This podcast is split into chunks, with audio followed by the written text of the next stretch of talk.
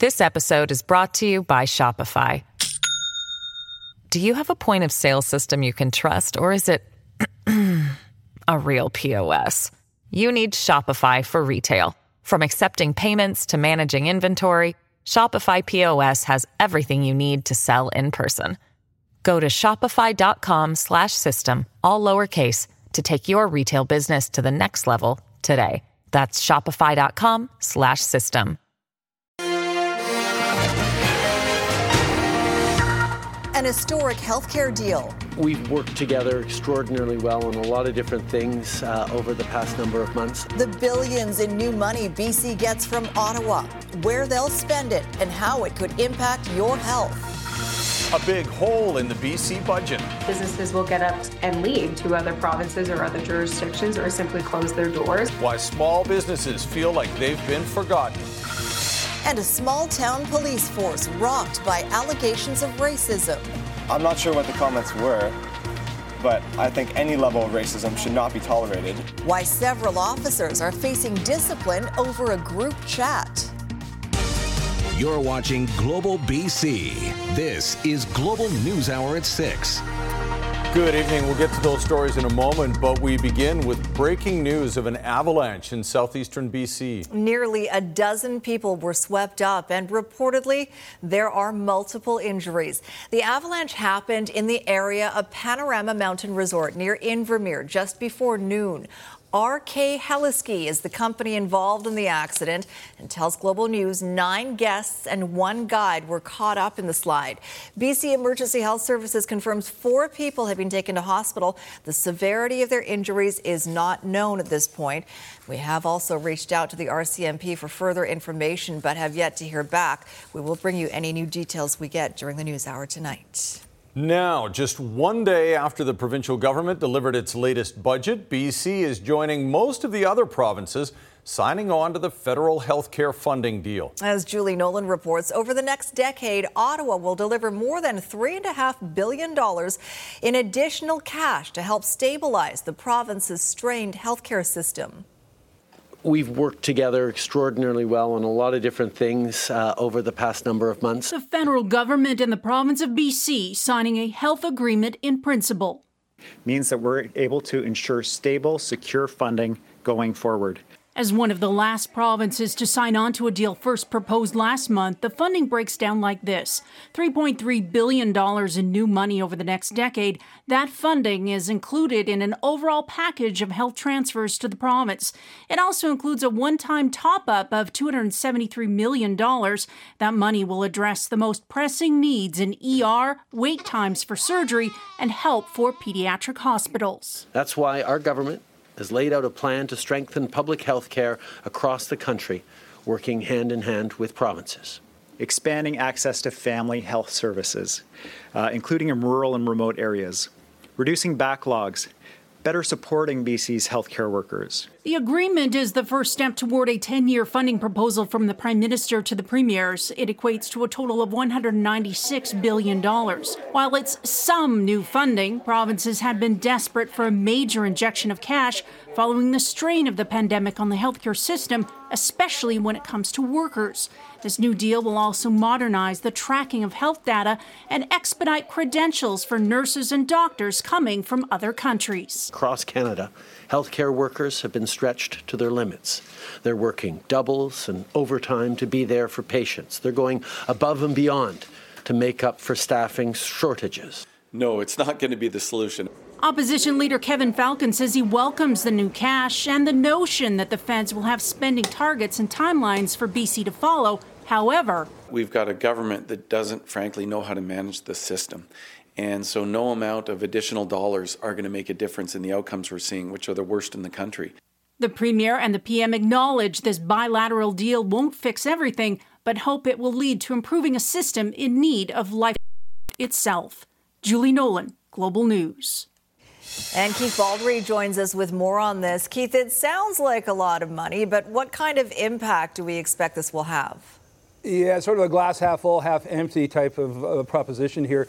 Uh, so, yes, it is a lot of money, but when framed against the overall budget of B C, it's not as much as you may think. And in terms of funding increases each and every year, the province is far outpacing the feds when it comes to putting more money into the system. Here's what I'm talking about over the next three years, including this year. So this year, the B C government's putting a record three point two billion dollars in addition into the healthcare system compared to just six hundred million dollars for the feds. one point two billion dollars is a provincial increase next year. The feds drops to about three hundred thirty million dollars, and then the following year the province provincial uh, contribution drops even further, but still well ahead of what the federals are putting in in terms of an increase. That's not all the money the feds are putting in, but that's the new money over and above what was on the table already. Nevertheless, Health Minister Adrian Dix continues to sound a positive note about this. He's about to preside over a healthcare system that next year will likely hit thirty billion dollars, which a decade ago few people could get their heads around, but he still says this is a significant investment from Ottawa and he'll take the money. The agreements uh, with the federal government are a positive step uh, as well.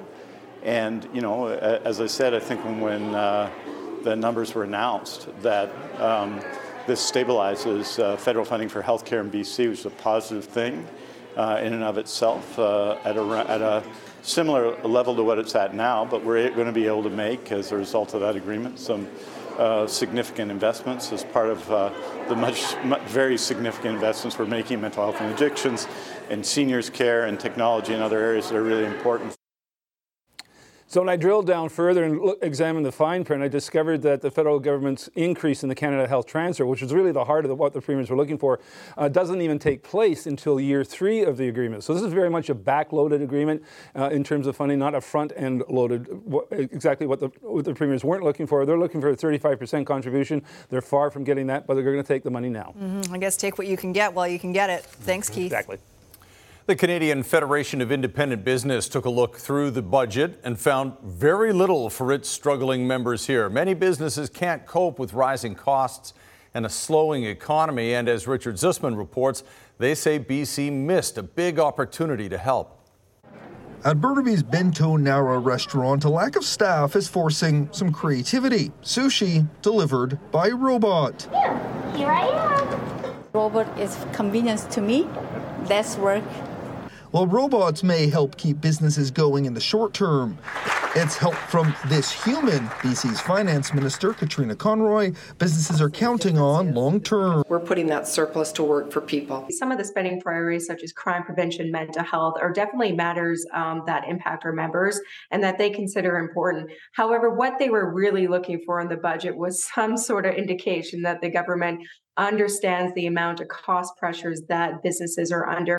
The big request was to lower the employer's health tax burden, but Conroy says almost ninety percent of businesses already are exempt from paying the tax. And it's really not the right time right now to cut funding to healthcare. After we're coming out of the pandemic, we want to keep it supporting healthcare. The most worrisome is that businesses will get up and leave to other provinces or other jurisdictions or simply close their doors. Businesses are still in a fragile state post-pandemic. Employers are struggling to find employees. When they find workers, the cost in many cases higher. The tax burden also growing, with property taxes increasing substantially in Surrey and Vancouver and many other communities. Businesses were also looking for some relief when it came to the cost of doing business, which is very high in this jurisdiction. And certainly this budget did not deliver on that. The government is forecasting a drop in corporate taxes at the same time, expecting to collect more from businesses on the employer's health tax. I can see why businesses feel like they're, they're kind of, their front pockets are empty and the government's reaching around to pull a few bucks out of the back pocket now. And while robots keep delivering sushi, businesses hoping it's government that will eventually deliver on a plan to help keep them competitive. Be careful with picking it up. Richard Zussman, Global News, Victoria. All right, small businesses are a major driver of the B C economy, employing more than forty percent of the workforce. The last census shows there were more than five hundred thousand small businesses in B C, up twenty percent from twenty sixteen when there were fewer than four hundred thousand. Now, from the provincial budget to the city budget, and in a surprise move, Vancouver Council passed its twenty twenty-three operating plan last night with a nearly eleven percent hike in property taxes. Aaron MacArthur has more on where the money will be going and how other cities have managed to keep their tax burden much lower. The fire department, police, and engineering services all getting more money.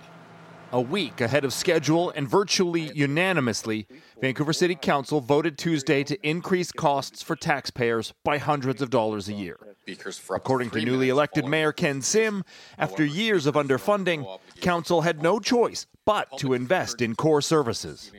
Property tax increases of this magnitude cannot and will not become the norm. But scattered amongst the core services is spending that isn't found in any other metro municipality.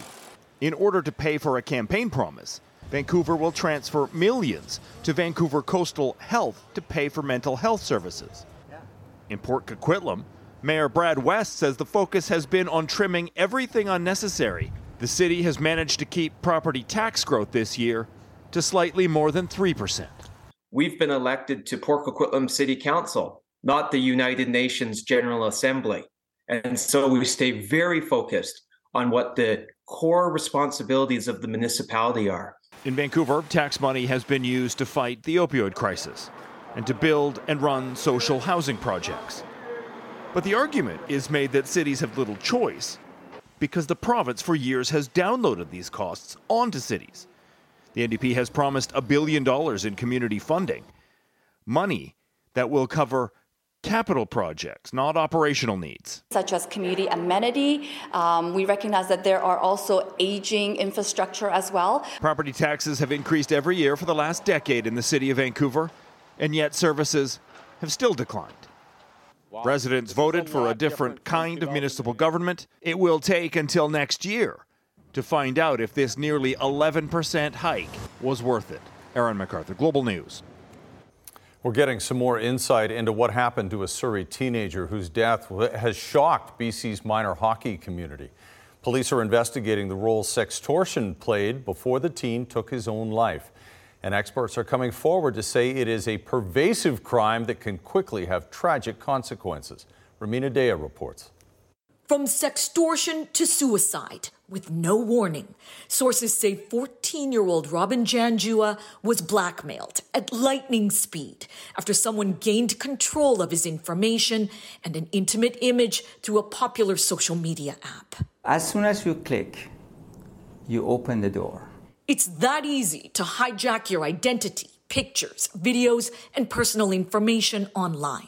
Medi Talverdi is a security and identity protection expert who works closely with the former deputy director of the F B I.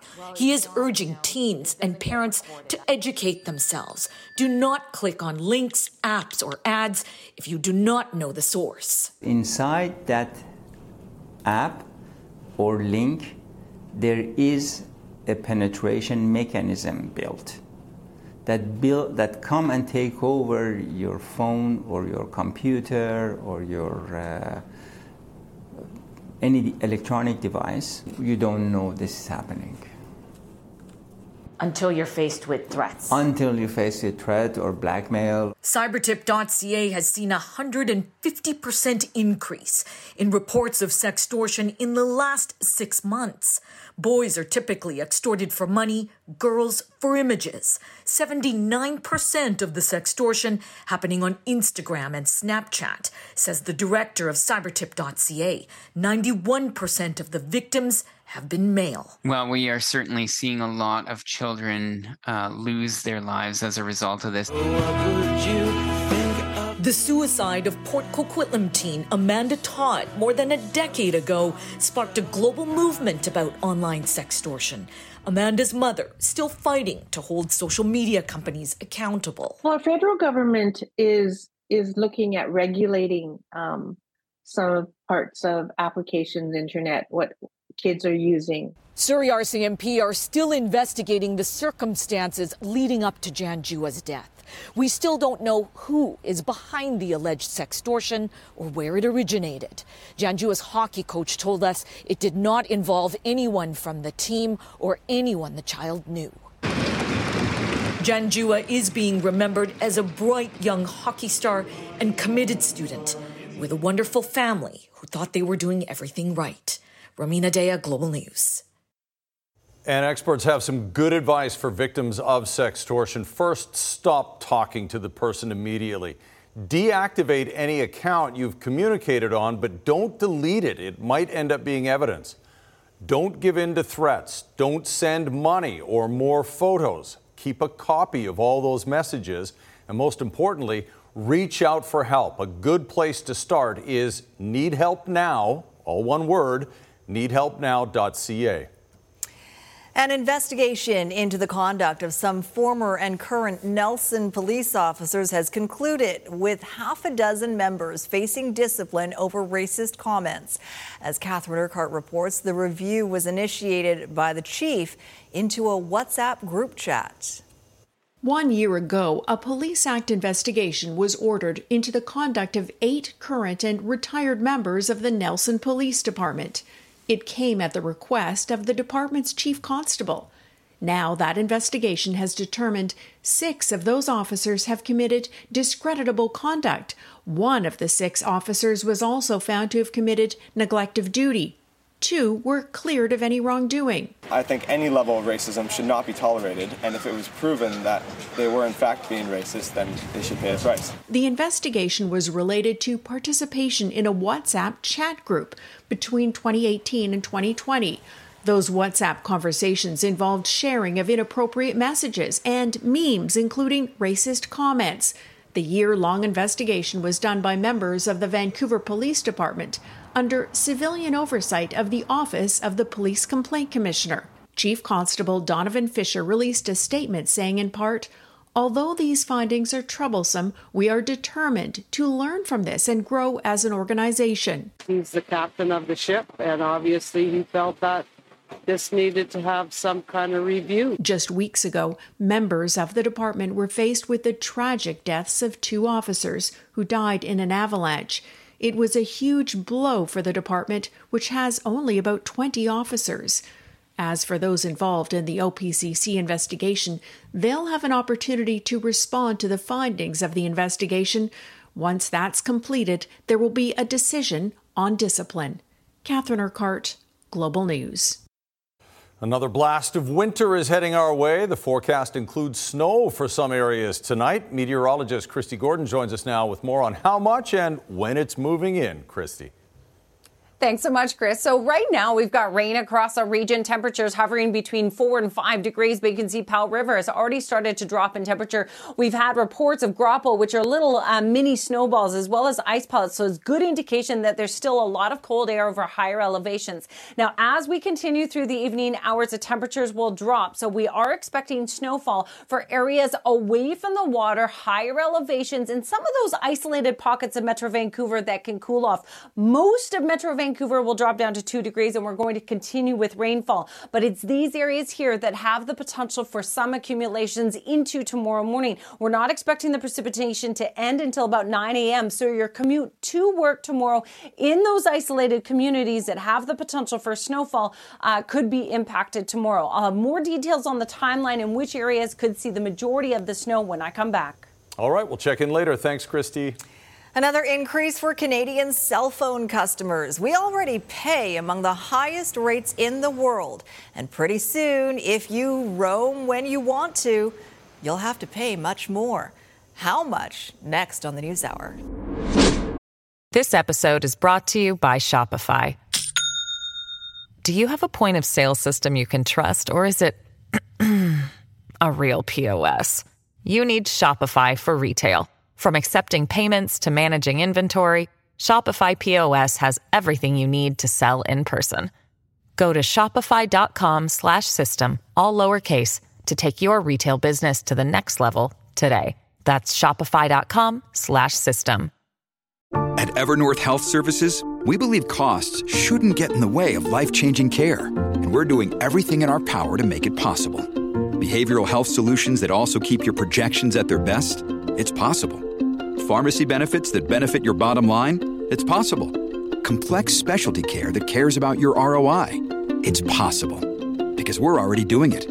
All while saving businesses billions. That's Wonder made possible.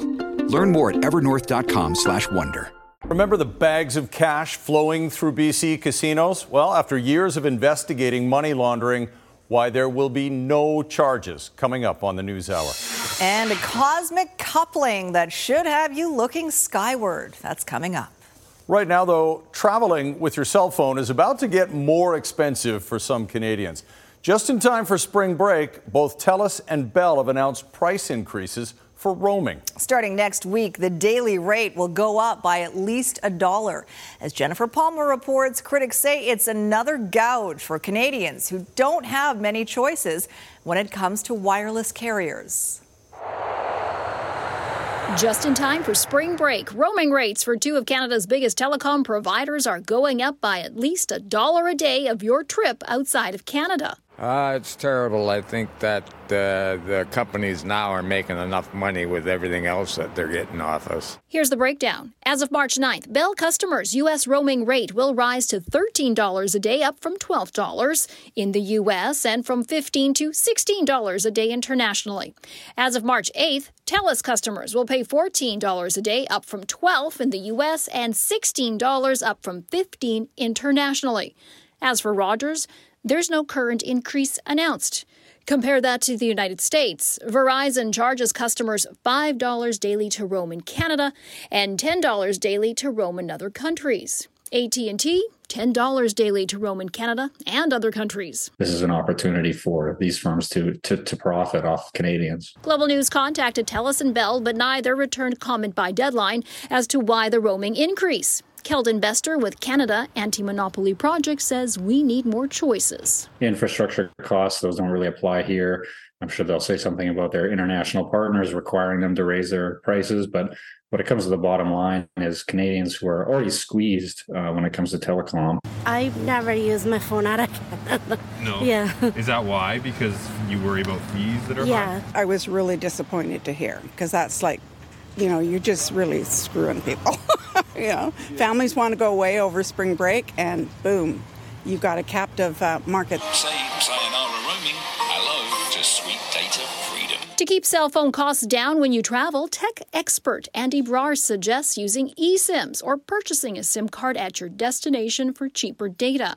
But there's a catch. You don't get access to your phone number and text messages. So we can only assume that they're just doing this because they know that we're going to travel and they know this is an easy way for them to make money. Jennifer Palma, Global News. Just ahead, B C's cannabis holdout. I think it's time for the citizens to have legalized cannabis in there. The only major city without a government marijuana store and the people who want to change that. But first, major concerns about the future of downtown Victoria and why businesses might disappear. Business owners in downtown Victoria are worried a change in government policy could destroy their livelihoods. Traditionally, thousands of people filled the offices of the capital city, bringing a steady supply of customers downtown. But as Kylie Stanton reports, the province will soon allow new hires to live anywhere in the province. Two coquettes. The orders still come in here, but not at all like they used to. Before the pandemic, uh, we were doing one hundred fifty covers a day, one hundred fifty sandwiches. Now we're lucky if we're hitting half of that. Bally Victoria, a small family-run eatery in the downtown core, relies heavily on the traffic of government workers. That was a major draw to opening up downtown. Now it's kind of like, Mm, I don't know anymore. It's managed to survive, despite roughly half never returning to the office. But things are about to get even worse. Effective April first, postings for provincial government jobs will open up to qualified applicants no matter where they live in B C, an initiative aimed at urgently filling vacancies while expanding the talent pool in the public service. So we're going to be posting positions, and, and if you can do a job that can be based out of Victoria, but you can actually work in Nelson and do it virtually, that's going to help. Greater Victoria's business community has been quick to respond. In a letter to the Deputy Minister, it writes, the decision has been made without consideration to the economic ecosystem that Greater Victoria has supported for decades. With those workers not being in the offices, They're not going for coffee. They're not having beers. They're not buying shoes. They're doing things closer to home. But for the core of the city that was set up to have that economy built around those workers and offices, that's been a big hit. The thirty-six thousand member B C Public Service lost roughly three thousand employees last year alone. The minister says embracing a more flexible approach is essential in order to attract and retain the workforce. Two lemongrass chicken. Thank you. Appreciate it. Have a good day. But the question here remains, at what cost? I think you're going to see a lot more businesses closing downtown because it's, it's hurting everybody, just not for me, but everybody in Victoria. Kylie Stanton, Global News, Victoria. The city of West Kelowna says it's seeing a lot of people moving in from the Lower Mainland, and it's now looking for ways to increase the housing supply. In order to meet demand, the official community plan says an extra three hundred homes will have to be built per year, but a big challenge is where to build them. We've tried to build some buffer into the plan so that we don't just assume that all properties will develop independently and on their own, and that we provide enough uh, opportunity for development so that should some properties not develop, we still have other properties that will, and there's still enough opportunity to, to capture those residents that are intending to move here. The official community plan is also suggesting additional height allowances to be permitted for new developments, including twelve or more stories in the heart of West Bank. The plan is still in draft form and will go through initial bylaw readings with council in the coming weeks. Well, there's a new call tonight for cannabis retailers to be allowed in Surrey. Although recreational marijuana has been legal in this country for nearly five years, brick and mortar stores have never been allowed to operate in B C's second largest city. As Grace Key reports, many say it's time. Inspired Cannabis's flagship store in Robson Street focuses on brand awareness with its art gallery style design. They have seven locations in B C, seven in Ontario, and two in Saskatchewan. What it doesn't have, a store in Surrey. Surrey is such a big population, uh, seven hundred thousand people roughly. I, I think it's time for the citizens to have legalized cannabis in there. Um, what they're ending up doing is we have a store in Delta, and a lot of them are coming to our Delta store. The city of Surrey hasn't changed its bylaws regarding cannabis stores despite the federal legalization of recreational marijuana in twenty eighteen. City staff is working on a report that looks into the possibility of opening stores in Surrey. The last council did not want um, cannabis stores here in Surrey. And quite frankly, I disagree with that. Um, cannabis was made legal um, a few years ago, and I think Surrey needs to get on board and open cannabis stores in, in a in a uh, proper way, of course. The Surrey Board of Trade has released a report Surrey's cannabis industry needs. It not only calls for changes to the city bylaws, but also says provincial and federal red tape is preventing the industry from thriving. The difficulty of navigating the provincial and federal regulatory processes, the taxes that must be paid on all products along the supply chain, and the inability for cannabis businesses to receive fair access to financial services have resulted in ineffective policy outcomes. The report makes several recommendations. This includes removing the twenty percent tax on cannabis vape products and introducing a province-wide retail operator license, allowing companies to be screened once. We want to make sure if when Surrey opens, other municipalities have opened, you do it in a systematic way. You don't need a lot of them, but you do need some, and you need them in key areas. So commercial centres is where you want these things to go. It's hoping its next location in B C will be in Surrey. Grace Key, Global News. And late this afternoon, we heard back from Surrey Mayor Brenda Locke, who says in part, I have asked staff to work on a report to develop a measured approach for the potential introduction of retail cannabis locations in Surrey.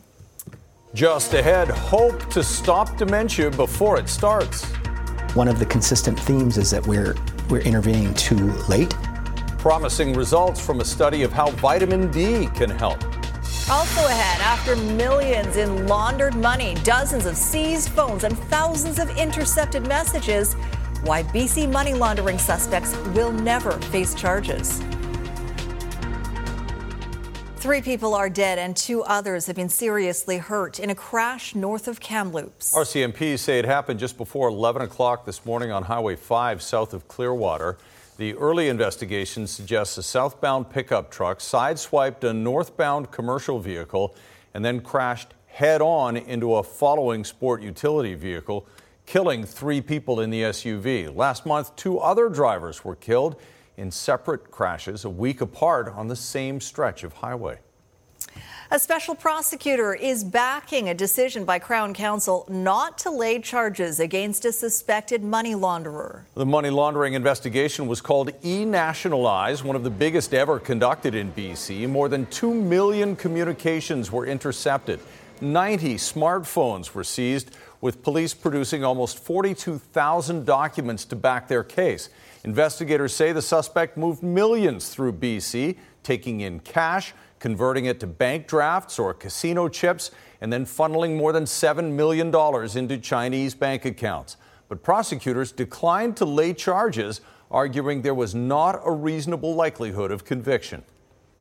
Is this the end of E-Nationalize? Is there any other steps in this investigation? There's a whole team that's going after money laundering in this province. It's constantly working on, um, on investigating, charging, and assessing cases. A major inquiry last year concluded money laundering has been ignored in the province. The Attorney General says since E-Nationalize, B C has changed the law to make it easier to prosecute offenders. Well, the Royal B C Museum's iconic woolly mammoth targeted by paint-wielding climate activists. This morning, an activist crossed the barrier into the exhibit and smeared the mammoth's tusks with pink paint. The group On to Ottawa is claiming responsibility for the vandalism. The museum says the paint was quickly cleaned up and the exhibit was reopened within ninety minutes. Three people were arrested by Victoria Police. A common vitamin you might already have in your medicine cabinet could help prevent dementia. As Global's Carolyn Curry de Castillo reports, a study involving researchers in Calgary and the U K indicates taking vitamin D could be part of the solution. Frank Saunier has been caring for his wife for four years. She was diagnosed with dementia. He says it's hard to describe what it's like to watch the person you love change dramatically and know it's not getting any better. What do you find is most challenging? I would say managing sadness. A new study done over the course of ten years found in those who were taking vitamin D, there was about a forty percent lower rate for development of dementia. Researchers also found that the effects were greater in those with normal cognition than in those with mild cognitive impairment, suggesting the earlier you start, the more you can prevent progression. We have had twenty years of drug failures in, in dementia, and one of the consistent themes is that we're We're intervening too late. Doctor Zanor Ismail at the University of Calgary says vitamin D research on people who already have dementia showed mixed results. Likely because by the time you have dementia, it's pretty late in the course. And a big issue in the whole field is that we are detecting it too late. Doctor Ismail is leading the CanProtect project that launched on Wednesday, aimed at getting more insight into the brain as people age. Anyone over forty can join the online study. Researchers say it will provide invaluable information on which risk factors are the best targets for preventing dementia. The earlier the better. I always say that dementia prevention starts in childhood and developing a robust brain. There is currently no cure for dementia, and there are gaps in our knowledge of it. We know the consequences, but we don't know what the cause was. Caregivers are encouraged to take part in the CanProtect study. I think we're a number of years away, but if this is a path, you know, that's good. It's, it's worth contributing to. U of C researchers say preventing dementia or even delaying its onset is critical, given the growing numbers of people affected. Carolyn Curry de Castillo, Global News. And coming up, a celestial spectacle. So really, seeing Mother Nature's greatest show is always a treat. Why enthusiasts are hoping for clear skies to catch the show. And in sports, losing is better for landing Connor Bedard. But you'll see why winning matters more to the guys on the ice.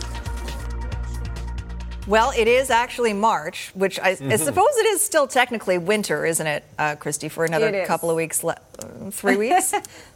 Yeah, three weeks. So usually until about the twentieth or twenty-first. I'm not exactly sure what day it is this this time round. But yeah, so we still have a little bit of winter left, that's for sure. Now, much of Metro Vancouver will just see rainfall overnight. I want to give you uh, a clear understanding of that. But it's areas above about two hundred meters, as well as there's always those isolated pockets around Metro Vancouver that tend to cool off a little bit more than other areas. Janet Brown's house, Janet from C K N W, always gets snowfall in Surrey when everyone else doesn't. And then through the Fraser Valley, but the best chance of that ten centimeters of snow would really be over higher elevations. Most other areas would be a two to five in these regions. The precipitation is not expected to end until about nine a.m., so it could impact the commute to work. So through the evening hours, it is very spotty, but it will intensify as we head towards the midnight hour, and it's around midnight that we'll start to see temperatures drop enough. These are the areas that could be impacted. So the North Shore, as well as Coquitlam, Burnaby, even northern Surrey and northern Uh, Langley, out towards sort of the Mission and Chilliwack area. Those are the regions that have the potential for snowfall accumulations. And again, yes, it could impact your commute to work tomorrow, so give yourself some extra time. Tomorrow, though, during the day, a mix of sun and cloud. And look at that bullseye off in the distance. Tomorrow's the day you need to keep your eye on the sky. We even have a risk of thunderstorms. So exciting times, that's for sure, in our weather forecast. All right, here's a look at that front shifting across. A bit of a rain shadow effect for those of you in the interior, but we will see snowfall in the Columbia and the Kootenay region. Kootenay area, you'll change over to rainfall in the afternoon as you warm up to about two degrees. For our region, a mix of sun and cloud. We have a forty percent chance of showers throughout the day tomorrow, but keep your eye on the sky. We even have a risk of thunderstorms. And it looks like temperatures will warm up to highs of about seven degrees. So beyond tonight and early tomorrow morning, it looks like we're going to warm up, and that could be the end of snowfall in the short term anyways. Beautiful shot looking out over Hartley Bay, which is uh, just sort of southwest of the Kitimat area along the north coast. George Fisher sharing that with us. That is a gorgeous evening shot. Thanks, George. Beautiful. Thank you, Christy. That's great. All right, Squire joins us now, taking a look at what's coming up in sports later. Well, the Vancouver Canucks surprised everybody by trading a couple of draft picks away for defenseman Philip Hironik of Detroit. Now, he's not a bad player at all. Hironik fakes the shot, lets it go, he scores. He's not a bad player at all, but is he worth a first and second rounder in this year's deep draft? That's what I'm asking. If you're asking the question. Also ahead, astronomy buffs excited about a planetary pairing you might be able to see in the sky.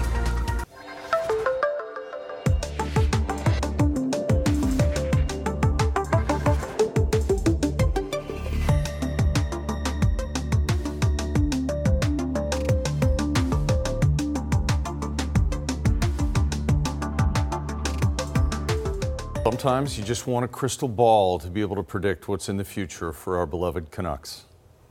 The ball is always cloudy.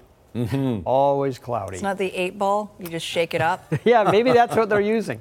Uh, it's Wednesday. And I think if you ask the Canucks what's their idea of the future, they'd say Thursday. Here is more proof that Vancouver Canucks ownership and management hate the idea of a rebuild and would rather retool. Mind you, that's what they always say.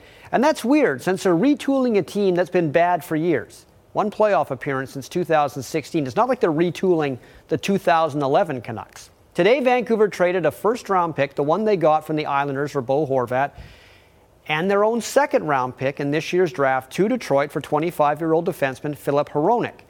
Just when you think the Canucks are doing the right thing for the future, by acquiring draft picks in a good draft year, they make a move for the now by getting Hironik, who is a decent right-handed defenseman. He's not a bad defenseman. He'll probably play alongside Quinn Hughes, and he will help Vancouver. But do they need that help right now, or do they need to stockpile young players? They need to stockpile young players. And if you really want Hironik, why not wait until after the season? Were there other teams after him as well? Also, his contract runs out after next season, so he will be getting a good size raise soon. Now, this is Hironik's best season in the N H L, although he hasn't been as good the last couple of months as he was the first three months. He did score against Vancouver this season right there. He is a plus eight.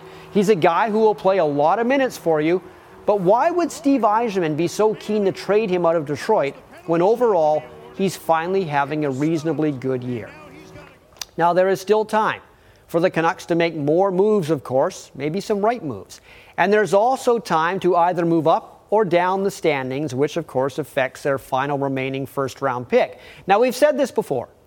Rebuilding, or tanking, if you like, is a game for owners and G Ms, not for coaches and players. They play to win. That's their job. And unlike Canuck fans, the Canuck players do not dream of Connor Bedard. Beauvilliers come on to replace Pettersson. He takes a lead pass. He's got two goals in this game. Centers, Kuzmenko scores! Anthony Beauvilliers set it up in front. Not that you ever root for the home team not to win, but you have to wonder what Canuck fans would cheer louder for.